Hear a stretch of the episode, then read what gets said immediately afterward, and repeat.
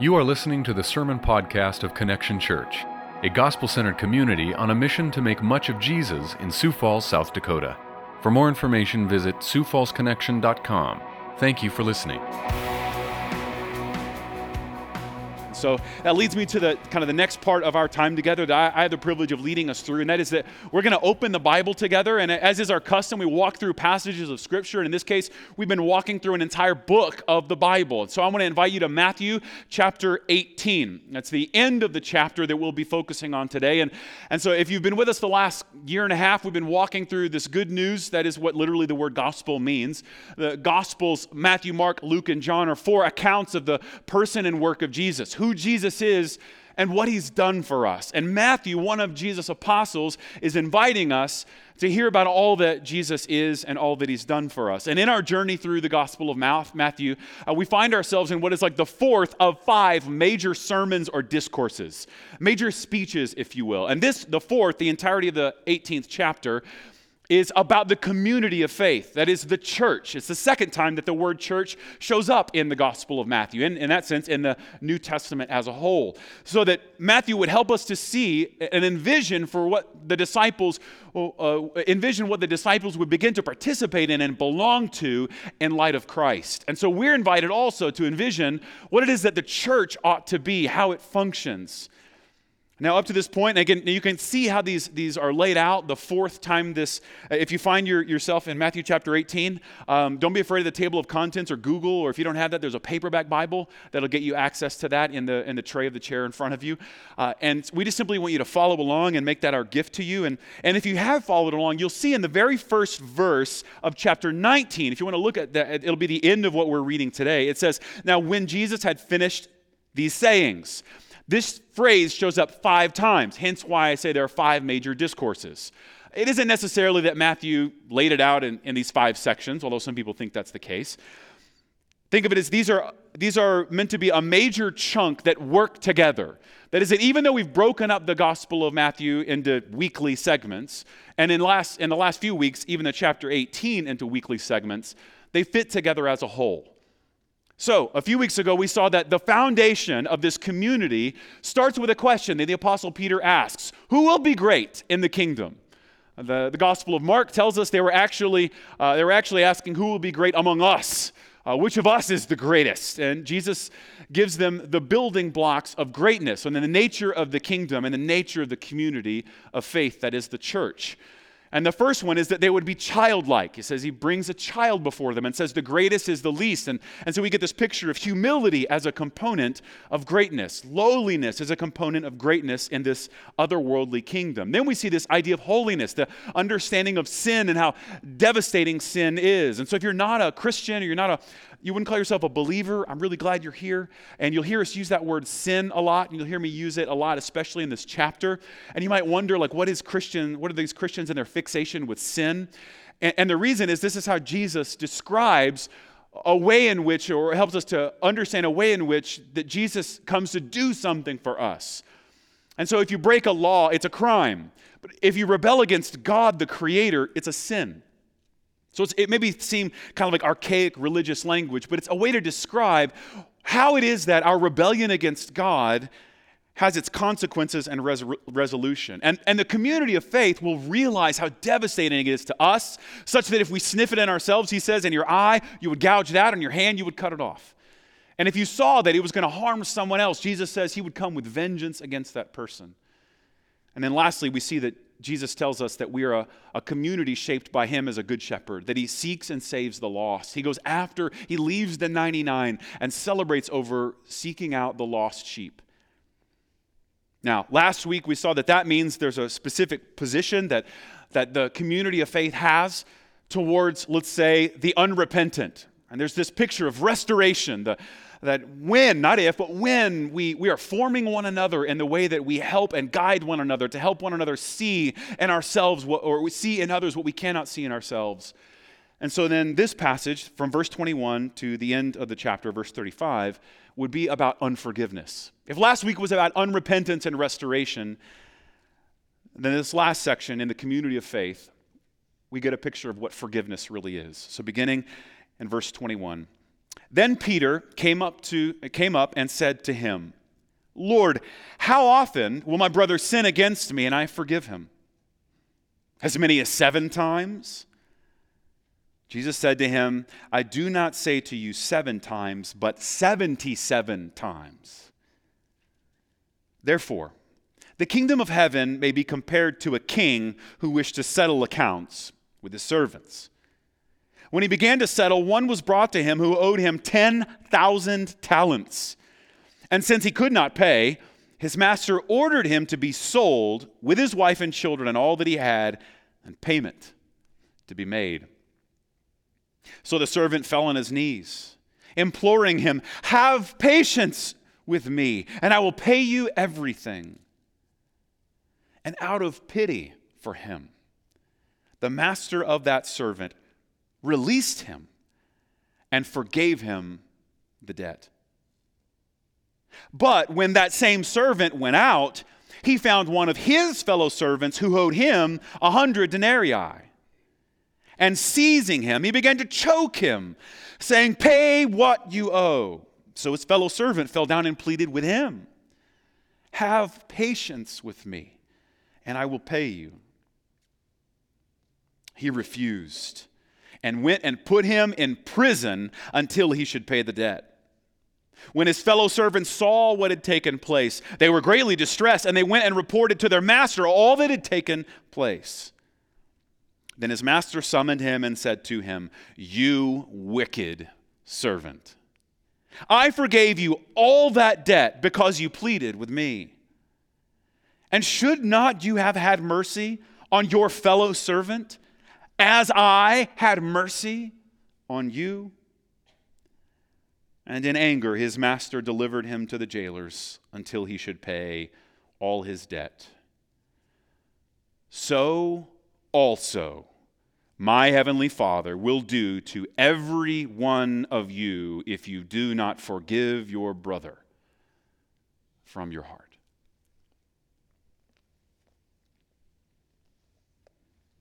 Pray that this becomes more than ink on a page for us, but even this morning becomes the very word of God to us. You get to hear a really great sermon today because I just read you one.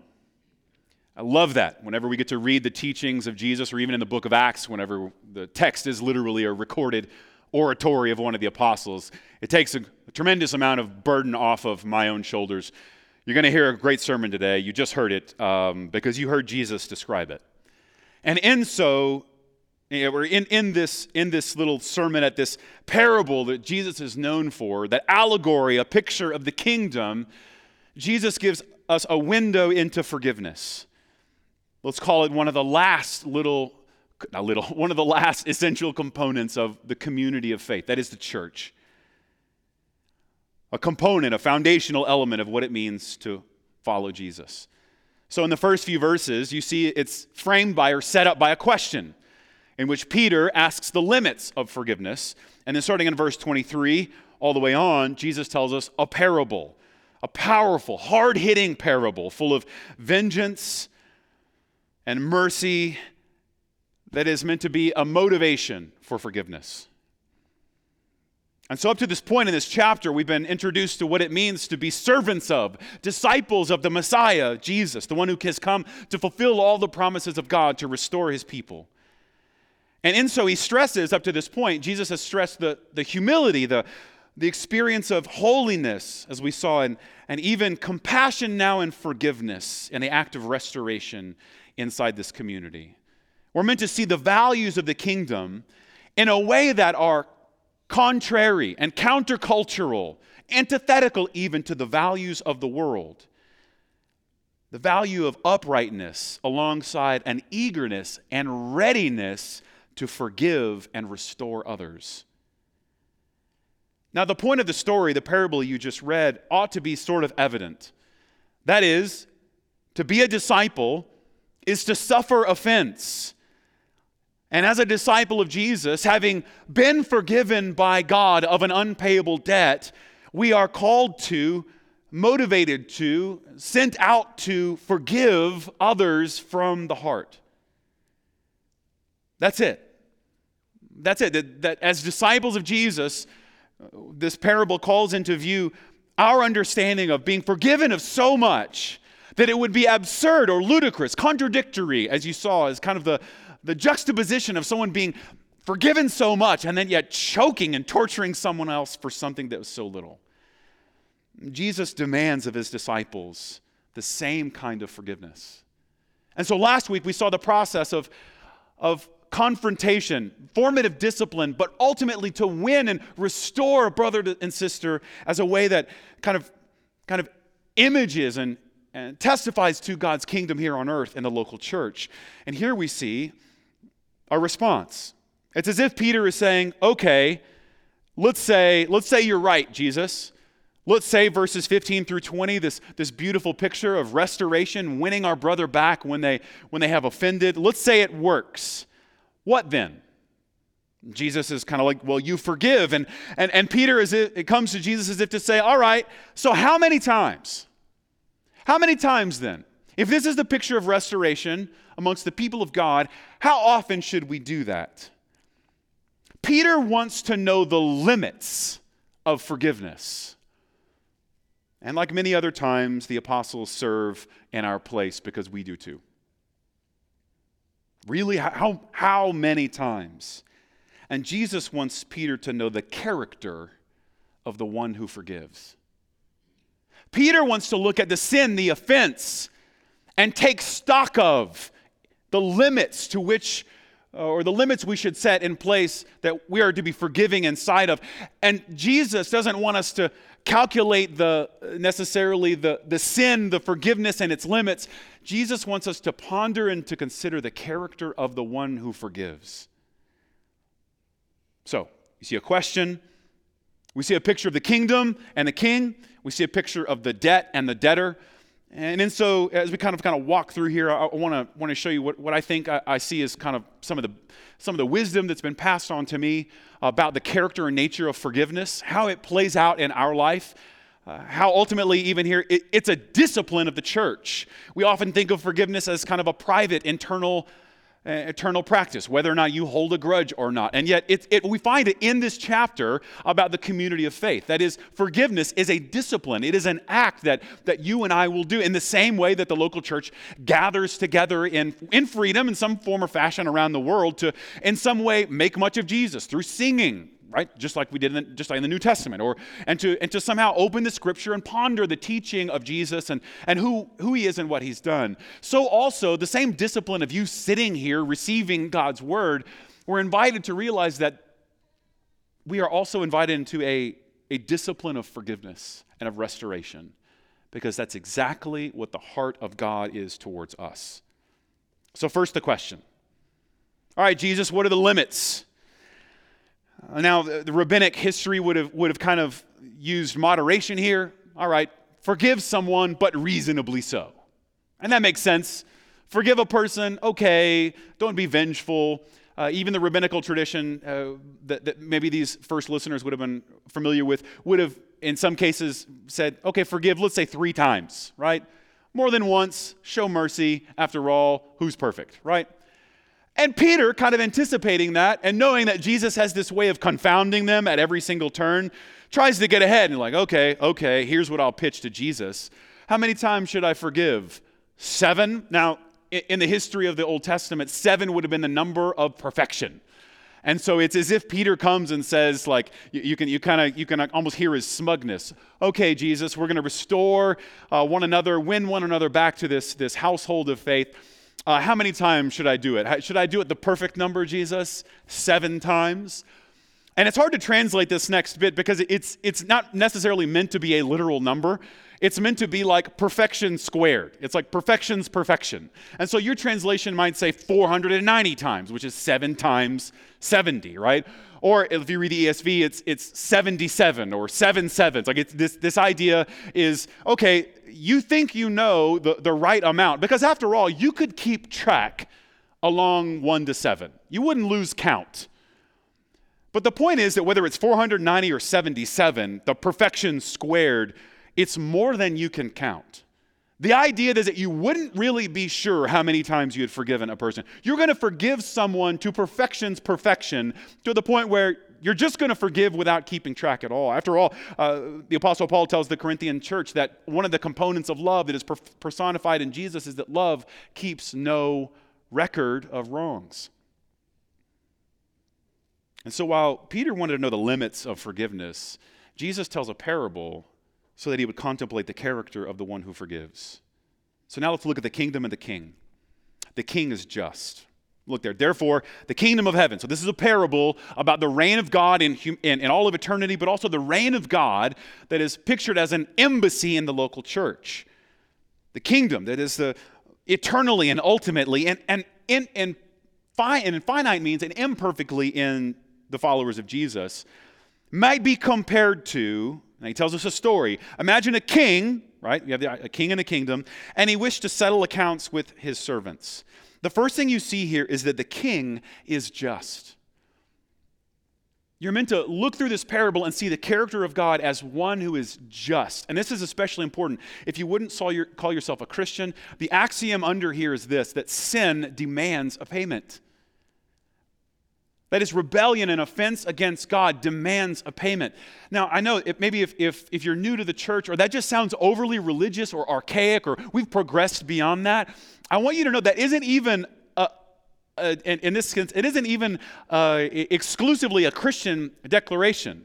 And here's how you know anytime that you see anything done to anyone that you sense is unjust or unfair, in your own heart, something deep out, something cries out, there must be payment. Someone's got to pay for this.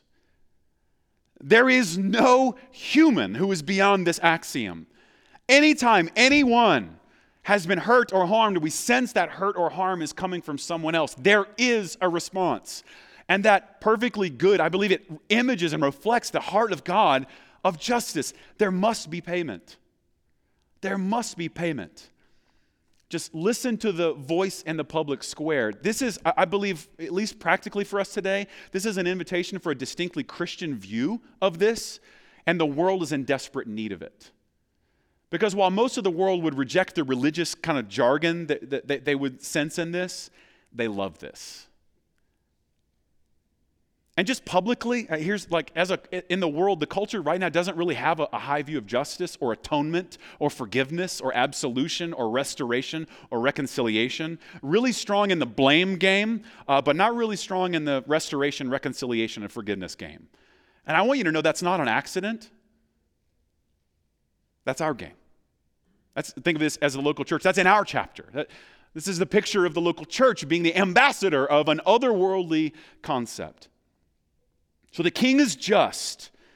And I want you to know that whatever is broken, and I'm, I'm, I'm speaking to many of you about forgiveness. And, and I, I, guess I would just kind of start the rest of our time together uh, by just saying, I know that many of you, like if you're holding a grudge, there's someone you're, you're keeping at arm's length, someone that you're holding something against.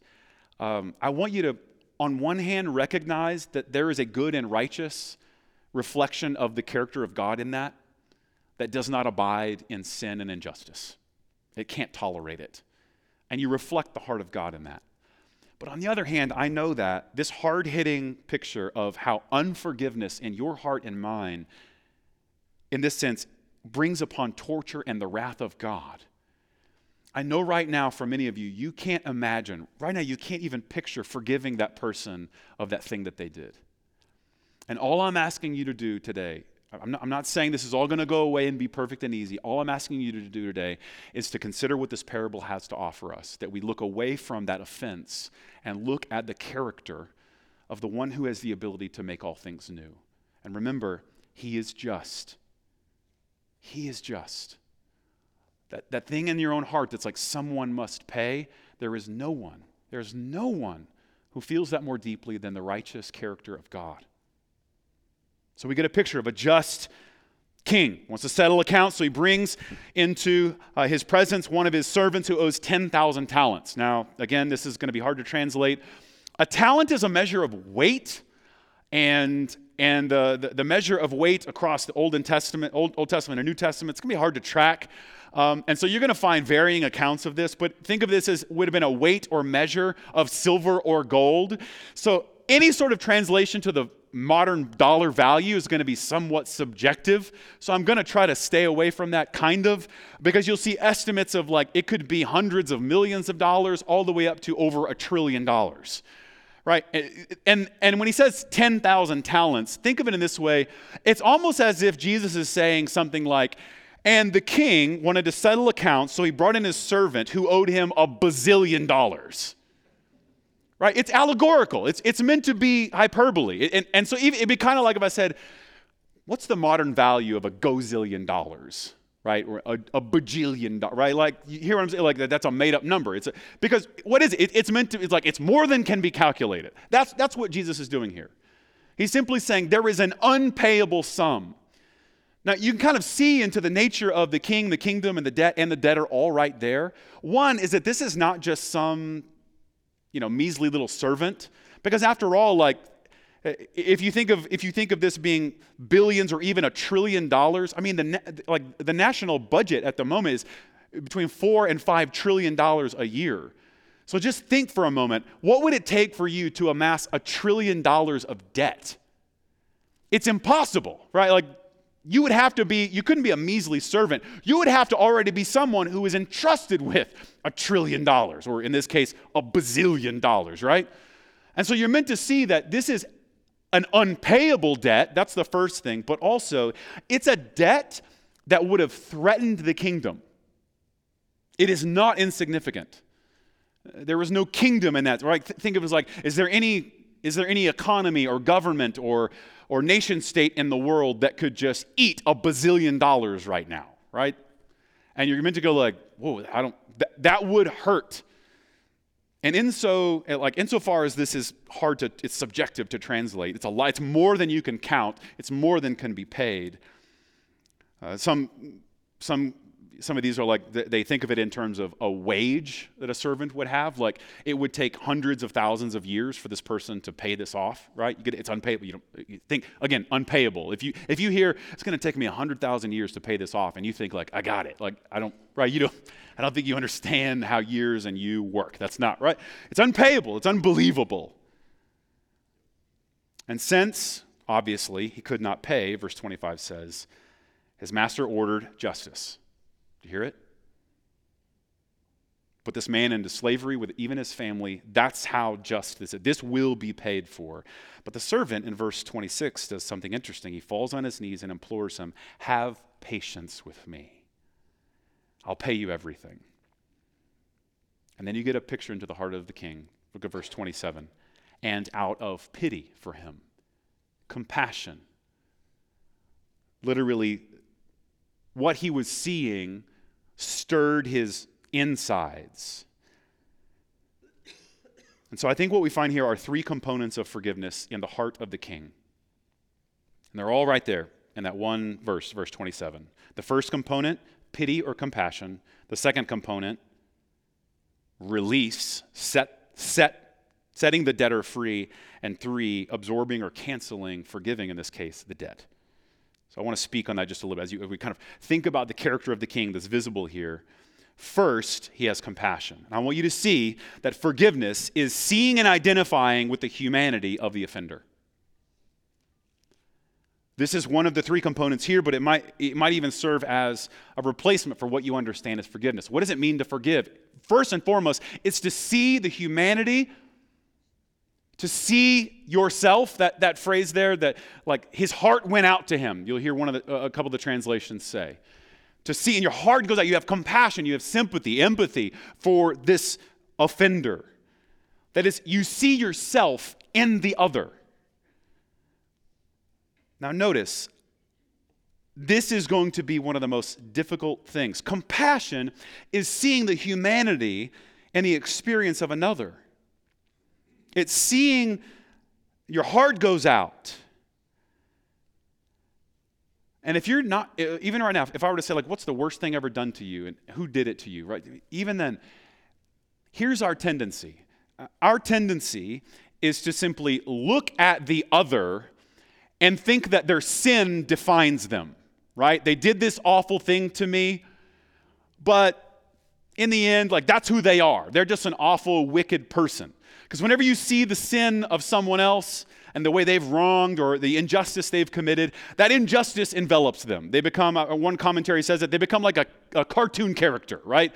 With some sort of uh, hilariously exaggerated features, right? Like that's just who they are. That's, that's who they are. But when you look at sin in yourself, well, it's complicated right? That person did this wicked thing because they're just a wicked person. They're you know they lied because they're a liar. They're they, are they are awful. They they stole because they're a thief. That they're no they're good for nothing. And then someone comes to you and says like hey what about that awful thing that you did? And you're like well there were circumstances.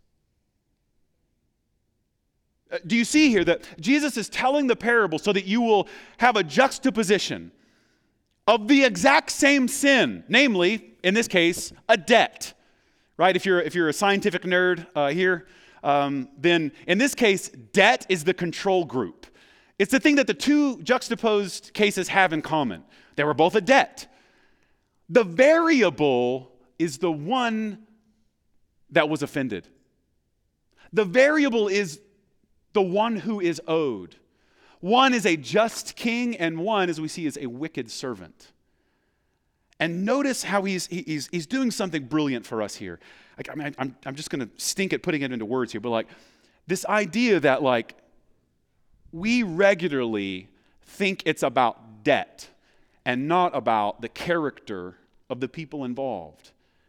And what Jesus wants us to see here is the character of the king is the operative piece, it is the variable. Because the servant happily will look at his own offense and receive grace. But look at the exact same offense, the control group, and do what? Be vengeful. And so the first component of forgiveness is to see the humanity of the offender. I know you can't imagine it because it seems like again because your focus is on what that person has done. But here's the thing, you are capable of the exact same things. You just haven't had the circumstances or opportunity. This parable is kind of like, uh, I, I, use this as an example, the, the first two chapters of Paul's letter to the Romans. This theologically robust picture of the gospel in this most prominent central church in, in the known world at that time. And the first chapter of the book of Romans is a trap. The first chapter of the book of Romans says that you, you know the glory of God, and, and when you see creation, people have rebelled against the Creator, and, and they have swapped out. Instead of loving and choosing the Creator, they choose the creation. They love and serve the creation. And he gives these pictures of it, and people usually go like, see, this is wickedness, this is awful. And then chapter two begins with the spring of the trap, right? And the idea is that, like, you get this picture, and you, you who pass judgment on those things are doing the same thing. Why? Because it is our nature to see the sin in others and think it is awful and inhumane, but see our own sin and think, oh, I mean, there's, I'm complex. You know, I, there's a, there, was a, there were many different factors. But just notice that bias in us, that idea that like the sin of others is really grotesque, but our own is not that bad, will hinder us from experiencing and passing on true forgiveness. Because true forgiveness, we see here, starts with compassion. This is profound for us. Our heart goes out. An illustration, kind of a side note. When we minimize our own sin, we become hyper aware of sin in others.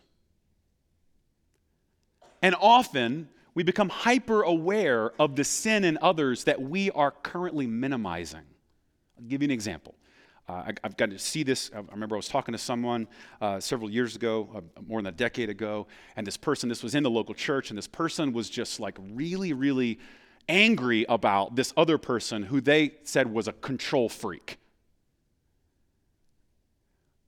Do you know the only people who are annoyed by control freaks?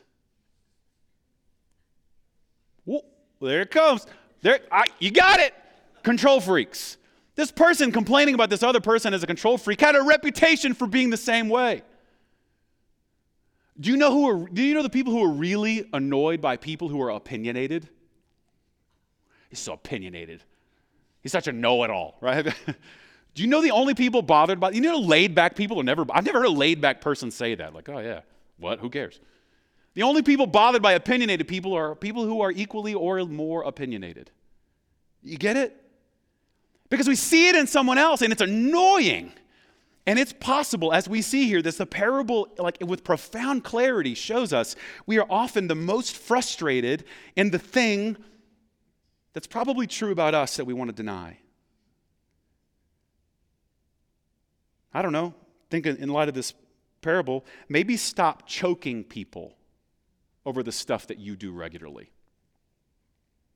Let me put it this way. I learned this uh, when I, again, when I, when I when I kind of saw that play out in that in that relationship as it became kind of profound to me, is that like I'll use myself as an example and then I'll invite you to apply it to the people around you. But I don't mind. I, this is not an if. This is a when, right? It's not if things happen. If human beings are sinful and interact, it's like when. When that happens. So I don't mind throwing myself under the bus here. Um, I learned this. I learned this a while back, but all of you people in this room that annoy me,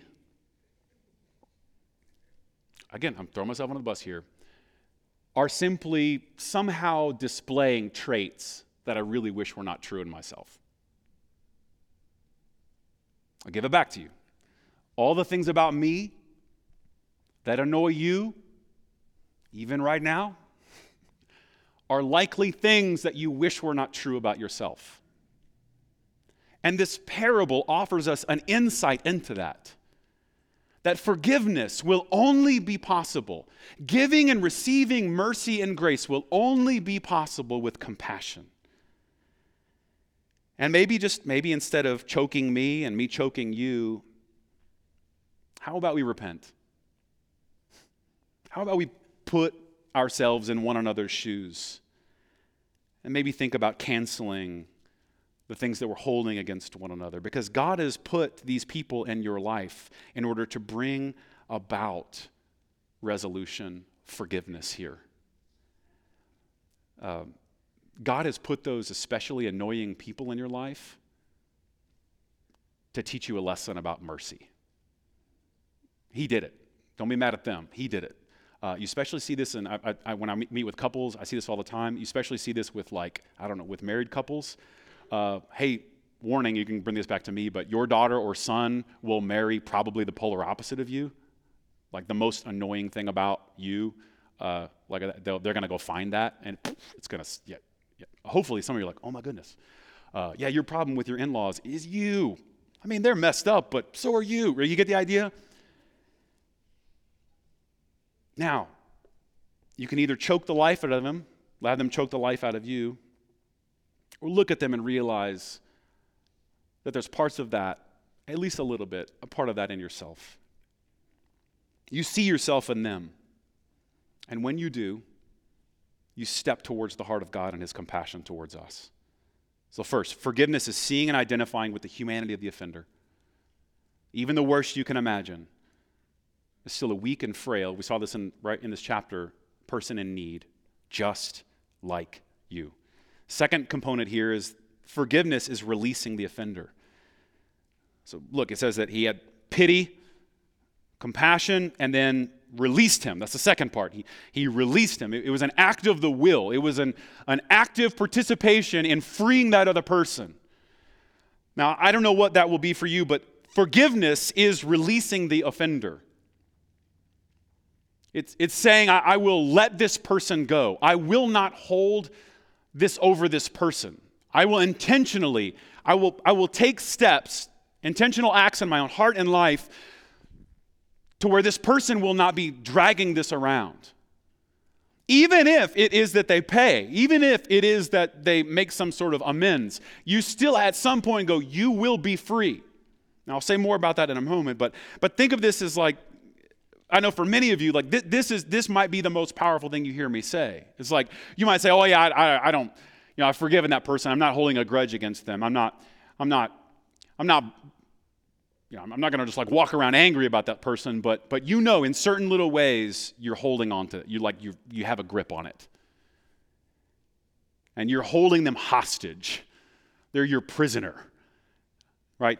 You, get the picture of choking. You're like, I'm, uh, yes, they're, they're in my grip. I, I, and in that moment, what you're saying is, I don't really trust God to control the situation. I don't really trust God to be just over the situation. And because I don't trust the king to be just, because I don't trust the, the justice and goodness of the king, I'm going to do it myself. I'm going to I'm going to be a jailer. So yeah, maybe I'm not mad anymore necessarily about this particular thing, but I'm going to re- retain control over this. I'm going to make sure there are guidelines under my watch and my care that would keep this from ever happening again. You see what I mean? And forgiveness, true forgiveness from the heart as we see in that last verse, is releasing the offender. Look at the heart of the Father. Look at the heart of the good and righteous and just King. To account for the debt and yet set the person free. Here's the third part is that forgiveness is absorbing the cost of the offense. So you saw that? He had pity, compassion. Second, he released him. And then third, he forgave, canceled, absorbed the debt when we pass on forgiveness, it's not as though the offense disappears. The analogy I usually use is like uh, you're, all, you're all holding a smartphone. Uh, it's just, just kind of one of the most expensive things that all of us are carrying around most of the time. Um, and, and so just imagine if I walked up to you and somehow intentionally or unintentionally, whatever accident, I don't know, knocked the phone out of your hand and it fell down and blew into a million pieces, right? And now imagine, whether it was intentional or not, that it really doesn't matter. And I said, I'm so sorry, will you forgive me? Now, someone's going to have to pay for that phone, someone's going to have to cover the cost. Forgiveness is when the one who is offended absorbs the cost. Because after all, just forgiving me doesn't make the phone reappear, it doesn't make it come back. But instead, true forgiveness in that particular case is to, is to say, I will cancel the debt. I will forgive you. I will take, I will absorb this into myself. Now imagine, I know for some of you, this, this means that in absorbing the cost, I know for some of you, you can't imagine forgiving certain people of certain things. And all I'll tell you is that the beauty of, of these things working together, compassion, setting them free, and absorbing the cost, gives us a picture of the, the what we describe as the loving kindness of God the Old Testament describes God as being slow to anger and abounding in steadfast love. That's not something that happens in a day, right? Even that language is, is something that happens over a prolonged period of time. So also it is with forgiveness. You'll have to cancel the debt tomorrow too. You'll have to absorb the cost because some debts can't be absorbed all at once, right? Because remember, if I, you know, if I if I broke your phone, you might be able to absorb that quickly. I don't know how much cash you have in your pocket, right? But what if I burned your house down? And I said, Will you forgive me? For you to forgive me of such an offense would take some time to pay off, would it not? It would take a while to absorb. And hopefully that gives you kind of a window even into maybe your own soul of why some things have been hard for you to let go, hard for you to forgive, because they can't be paid off in a moment. Anyone who tells you that is, is not, is minimizing the cost. Sometimes it takes, not sometimes, I mean, it regularly takes daily, moment by moment commitments to cancel the debt. And there are many ways in which we do it.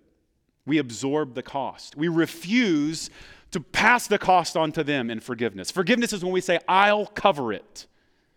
Now, here's the trick it's possible to say that you're doing that, but then find ways to make people pay.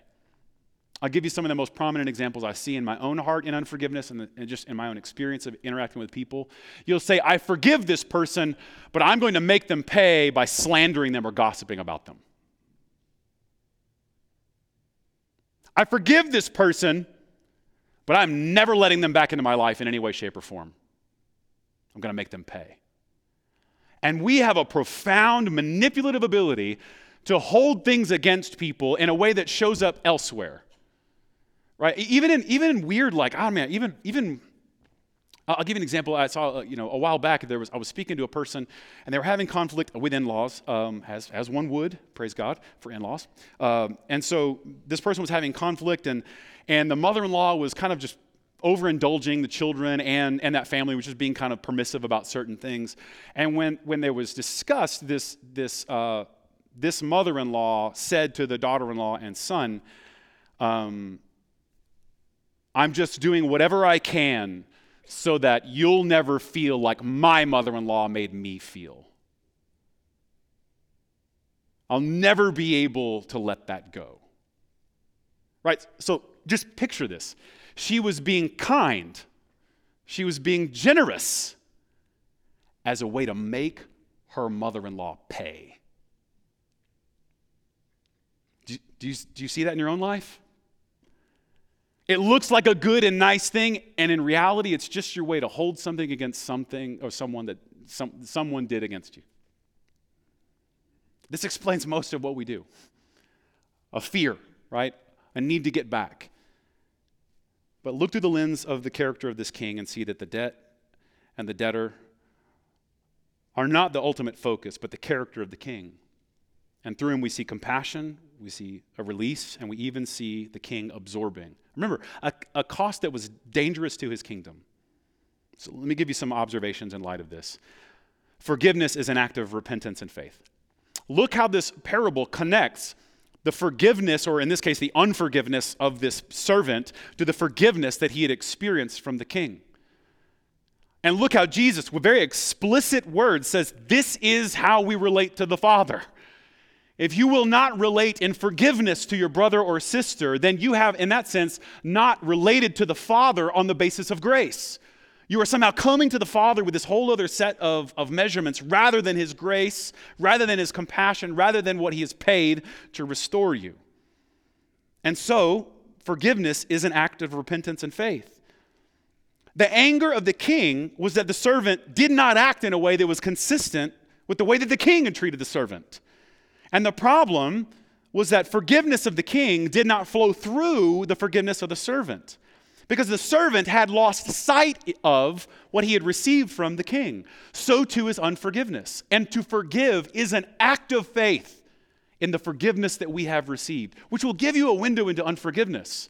Unforgiveness is an act of rebellion. It's a way of saying, Forget you, God. I, I do not receive your forgiveness. I'm, I'm going to hold, I will be judge over the universe. You will not. You're unjust. I am just. You get the idea? And that's why the penalty is so severe here.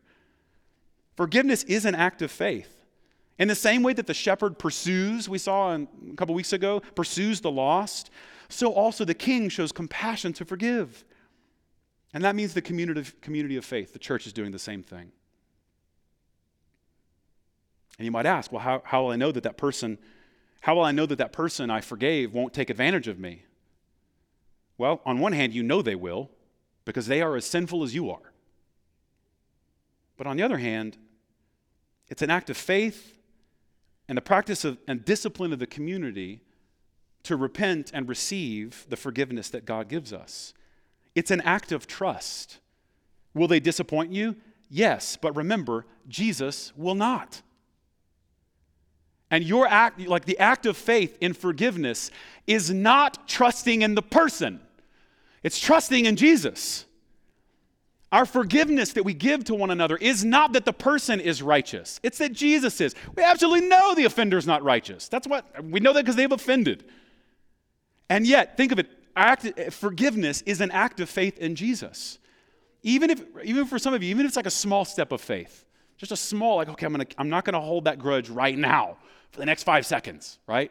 Again, not because they don't deserve it, they, they absolutely do. We know God is just, we know God keeps accounts. It's just that we believe that Jesus had paid them. Here's the more hard hitting one unforgiveness leads to torture. Unforgiveness leads to torture. You see it first in the wickedness of the servant to choke this other servant who has a payable sum. It's significant, but it's still payable, as opposed to the unpayable sum of the first servant. But you also see it at the very end, don't you? For us to not forgive demonstrates that we have not received the forgiveness that God freely gives us in Christ. And so, in the same way that to forgive is an act of faith, to trust in the King and his mercy and grace, that it's sufficient, that his justice is good, that he really will repay, that vengeance is his, so also to reject those things is to subject ourselves to torture. Now, again, most of you don't like thinking of God this way. This is, this is counterintuitive, countercultural, right? The idea that there is wrath in, in, in the God who has created all things. Like we, we don't like that. But I just want to encourage you that's part of God's love. His wrath and anger is a result of his love. Because after all, you might say, I don't believe in wrath, but wait until I hurt someone or something you really, really love. Right? And your wrath towards me, right, and that, and that injustice is a reflection of your love. So also here, we're meant to see through this and realize that the torture, this rejection from the king, I mean, good grief.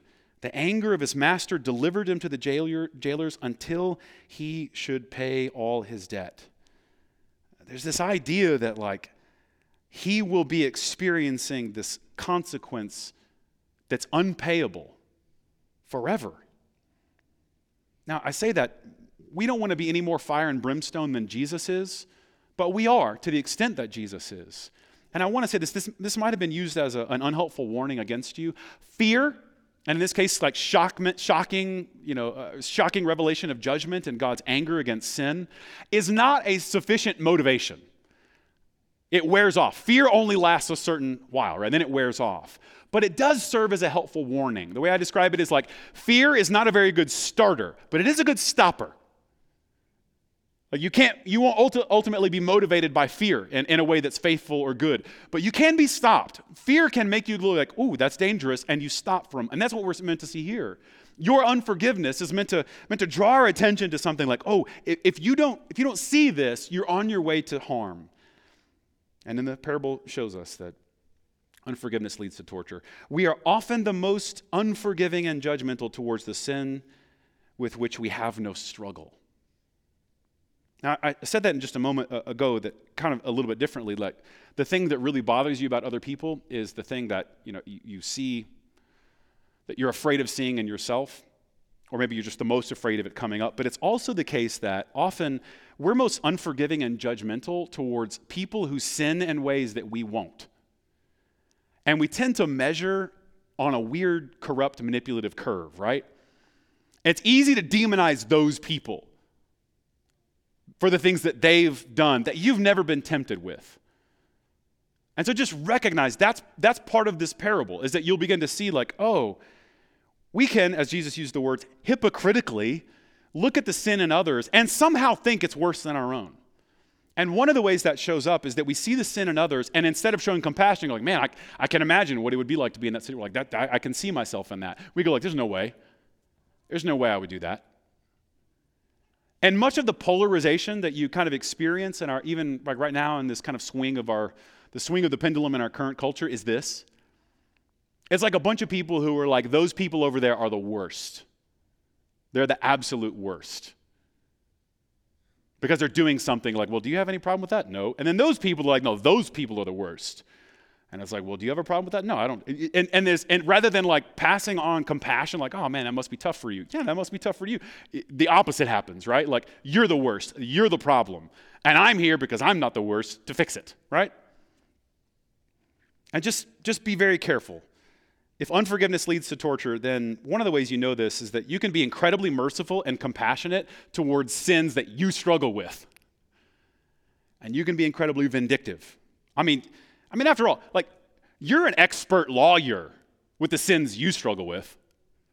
Right? The sins you commit, like you're, I mean, you're a litigator. You're like, well, let me tell you the circumstances. Actually, this is what really happened, right? But when you see the sins of others, it's just boom, seeing red, black and white. There it is. That's awful. That's the worst. No exceptions. Get out, right? And so if you're convinced in your mind that there really is this one really wicked sin and that that sin is above all and it's destroying all the things that you value and hold dear, it's most often a sin that you don't even struggle with. You're not even tempted by. And just recognize you're doing the thing that will get you sent to hell. You're seeing the sin of others in a way that's so disproportionate that it makes yours look not that bad. And just be very careful, right? I, I, I think this is for Christians. I want Christians to be saturating the culture. I want Christians in law enforcement, education, medicine, entrepreneurs. I want Christians. I want, them, I want Christians faithfully present in politics and business, I, all over, right? I want faithful Christians present everywhere, right? And so one of the temptations of that we see, especially in like partisan political politics, I think you can see this pretty loud and clear. If not, I'm just content to you kind of an observation. Like right now, the loudest voices in uh, kind of the, the hyper partisan culture is like, that's what's really wrong. That's really awful. And all I'll tell you is that if you only love your political party's view of justice, you don't love justice. You just love your political party, okay? Admit it. You like justice for your team. Fair, okay? But just understand that will, that will hinder your ability to experience forgiveness. It will, it, it will hinder your ability to express and give forgiveness. Because after all, those people over there on another team, they do stuff you would never do. And they're saying the same thing. So just be careful how that will, how engaging in that, in that sphere is going to be tempting for us. It's going to draw us away from the heart of the, God, uh, the heart and the character of the King, who is perfectly just. And this whole like, think about the what whataboutism, right? It's a red herring. It's a, it's a, it's a, it's a broken logic. If someone goes like, well, look at this sin, and you go like, oh yeah, well, what about this other sin? Notice in the heart of God there was no whataboutism. Uh, in the heart of God there was perfect justice there was perfect righteousness. And just be very, be very wary. That's exactly what this, that's exactly what this parable is. It's a what whataboutism. It's like a, it, it's like you can kind of hear, you can kind of see it like, well, I know my debt. Like it's as, it's as if the, the wicked servant is like, I know my debt's unpayable and awful. But what about this other guy who could pay this one off in three in three months, right? And it's like, thankfully, the parable gives us a window into the heart of God that's perfectly righteous and just. And it's meant to serve as a rebuke for us because we're so biased. We tend to see justice through our own lens, and we see it through the lens of our own sin. So just beware of it. Just be, beware of, of kind of the, the tendency to be most unforgiving and judgmental towards a sin with which you have no struggle and you think you're the expert on. Finally and ultimately, unforgiveness for a Christian is not just troublesome, it's wicked. I mean, it ends dark, doesn't it? I, w- I, wish, I wish I could be like, oh, and Jesus is like, and they live happily ever after. But that's not true and that's not real. That's not what sin really is. He looks at the brokenness that exists and offers wrath because of the injustice and wickedness. Now, you can kind of see it, I think, just a little preview. There's so many things in this parable I, I, commend to your own imagination, but one of them you see at the very beginning, whenever the, the king pulls the wicked aside, or the servant, um, the plea is, I'll pay it back. If you'll just have pity on me, I'll pay you everything, verse 26 says. Just notice that's a false kind of repentance. The 10,000 talents was meant to be a picture of the unpayable debt. And any sort of self reliance on our part will actually be a false, a false kind of, a false kind of repentance. And he says, no. Ultimately, this is an unpayable debt, and yet the king is good enough to forgive. And so, if you've received forgiveness for the unpayable debt of sin against a righteous and perfect and holy God, then it changes you. Now, there's a couple of half truths here. Uh, one of them is like the idea that if you forgive from the heart, then you don't need to go to that person. That's a form of apathy. I'd be wary of that. One of the other half truths is like, unless the person asks for forgiveness, then you don't have to forgive them. No, because even then, you know this. Even if a person does ask for, ask for forgiveness, it's never quite like you wish it was. You know, it's never quite as. Per- they didn't apologize exactly like you wanted to, right? It's pretty vindictive. So uh, beware of the temptations to pit forgiveness against justice. Forgiveness and justice are not antithetical. In fact, they're, they necessitate one another. Think about the components there. If you don't really see the humanity in an offender, then what you will do is not justice, it will be vengeance. You will treat them as an animal, as less than human. Also, you see, like the, to set them free. If, if you don't ultimately think of a time when the debt will be paid, then it's not justice, it's vengeance, right? And you're, you're trying to extract from them something that ultimately they'll never get free from. And then lastly, like they cancel or forgive. If you can't imagine a scenario where this debt is fully paid, then it's not justice, it's vengeance. So, so forgiveness and justice are not antithetical to one another. Don't pit forgiveness against flippancy. To show mercy is not to condone the offense. Forgiveness does not condone the sin, not at all. We saw that in the previous chapter. But instead, it sees it for what it is and moves toward in order to make it right. And we're manipulative. We can use forgiveness as an excuse to ignore.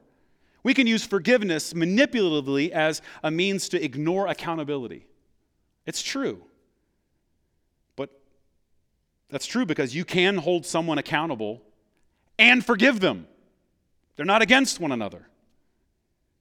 Forgiveness is also not to be confused with minimizing or, or letting them get away with it. We can't pit forgiveness against the safety of the person harmed. To show mercy is to put the person at risk. That's, that's what everyone tells you. If I forgive this person, then everyone's in danger. No.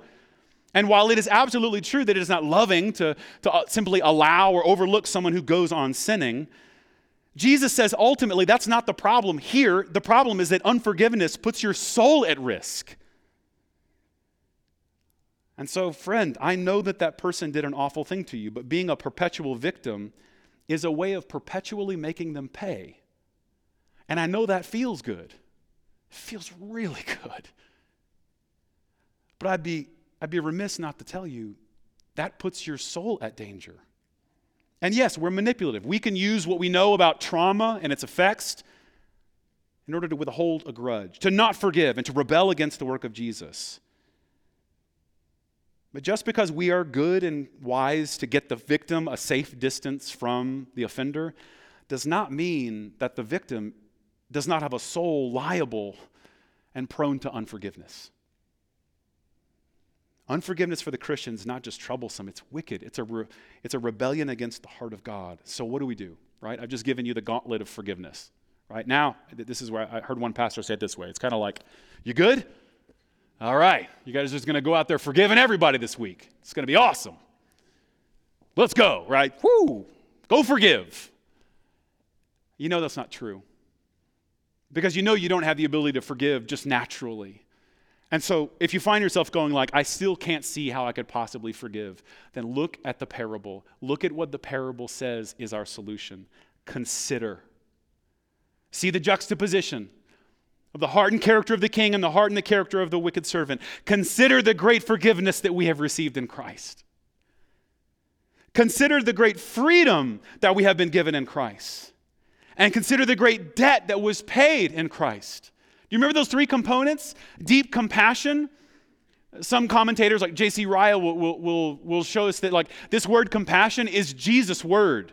In Matthew 9, it says that when Jesus saw the crowd, he had compassion for them and he healed them. Saw them as a sheep without a shepherd. Matthew 14, when Jesus went ashore, he saw the great crowd. He what? He had compassion on them. He healed them again. Matthew 15, Jesus saw the, his disciples and the crowds, and he says, I have compassion on them, and so he feeds them miraculously. Matthew 18, what we find here, out of pity, the master moves toward the servant to release him of the debt. And we'll see in chapter 20, Jesus touches and heals because he had pity and compassion. This is Jesus' word.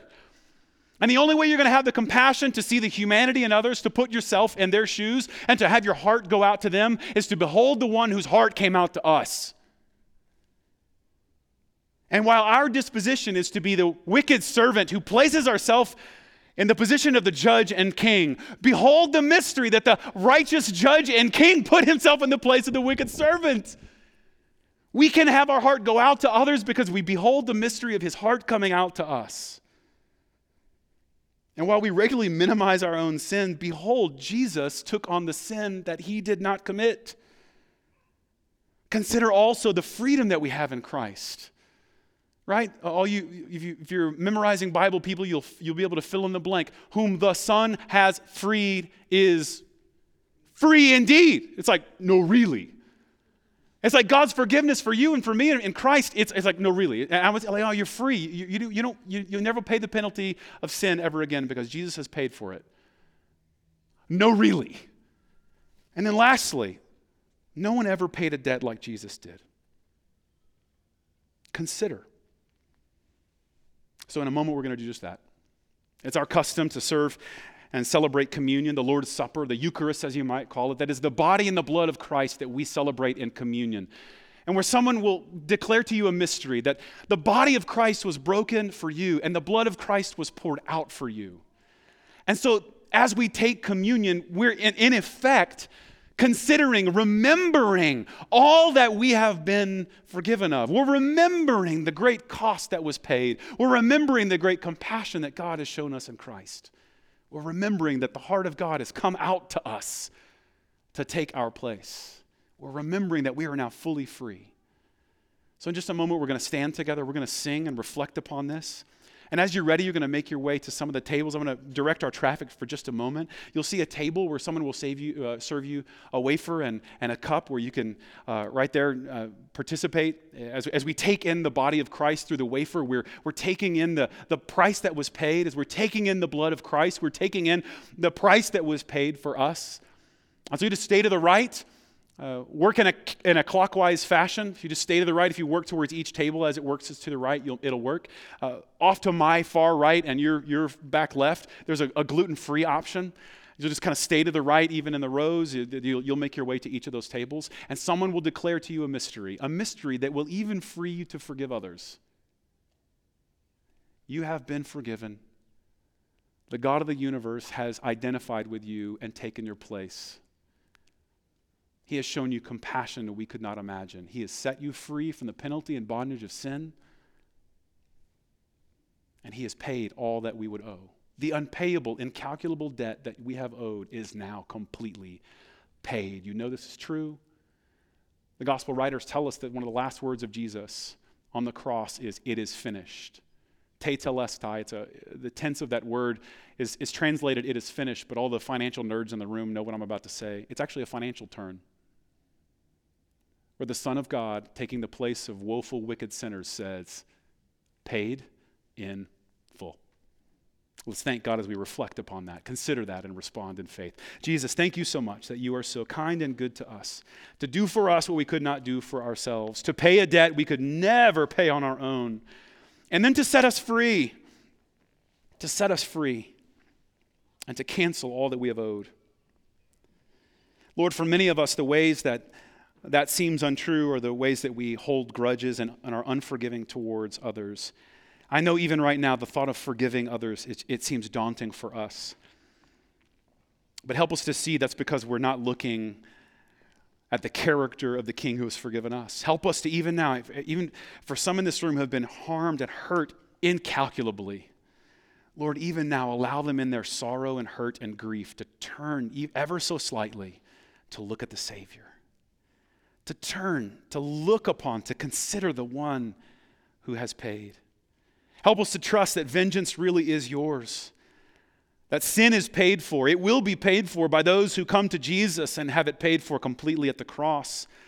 Otherwise, it will be paid for apart from them and themselves. So let us turn from that future. Let us turn towards the mercy that we're offered freely in Jesus.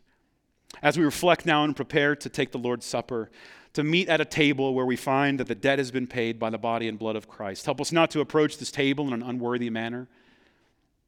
Help us to repent of sin and look to the Savior as we remember and consider the price that He has paid to forgive, to cancel, and to set free the wicked captives. Praise be to God that you have done this for us in Jesus. Amen.